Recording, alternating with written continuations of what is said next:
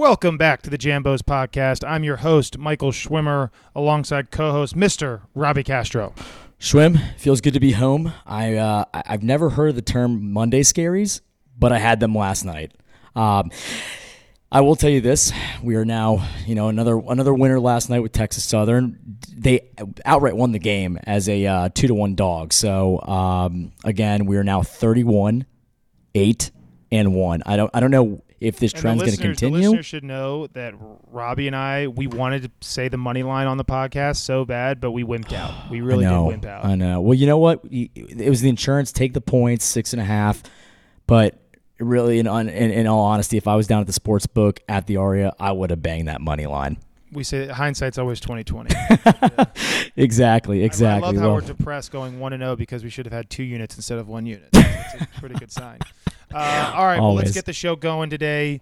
It'll be a quick one. The Okay. there's only one game we are going to uh, give out today. We do have six plays up at jambos.com for all of our subscribers. It's free to subscribe, free for everyone. Uh, sign up, 15 seconds, click the recommendations tab. You'll see all six picks, as well as all of our picks for the tournament that have already happened and obviously moving forward.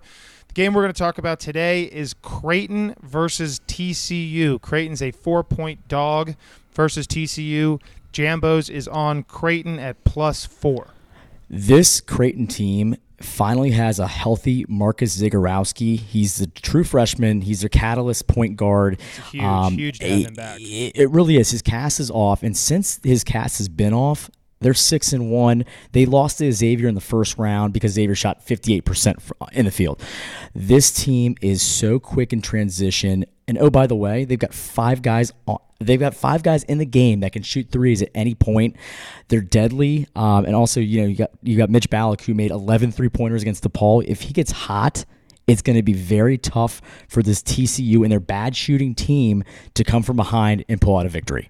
And this Creighton team, as you said, they can shoot all positions, but more importantly, they share the basketball. They're always looking to find the open man. Their assist ratios through the roof, um, and as you said, that they've got all shooters around the perimeter. What I'm looking at, what the Jambos model is looking at, a really interesting trend here is in transition. We have Creighton as being one of the best transition offensive teams in the country, number 38 out of 353. TCU 189 in transition defense. They do not get back well. They try to crash the offensive glass too much. They're not getting back. They give up open threes, open quality looks. I think Creighton's going to take advantage of that. Now, for those of you uh, listened to an earlier podcast where we took against Creighton because the three point line being moved back with the new rules, uh, that is a factor here. But that's Sure. something that um, you know we do look at and we do look at that as about one to two point differential but still even with that we believe creighton's the play here at plus four Shwim, I also want to talk about the three guards that that handle the basketball for Creighton: Davion Mintz, Ty-Shon Alexander, and like I said, Marcus Zegarowski. TCU is not; they are not deep at all. So if if they if they seven, do they get have seven players They play seven guys, and they beat. You know what? They, if you look at last game, they played a Nebraska team that played five guys. There's three guys that played 40 minutes in that game, and, and they won by 16. Congratulations. Uh, you know, I, I think that Creighton's going to be too much for them, too quick for them, and it's going to be a track meet of sorts. But again, this Creighton team is deadly with Zegarowski back in the lineup.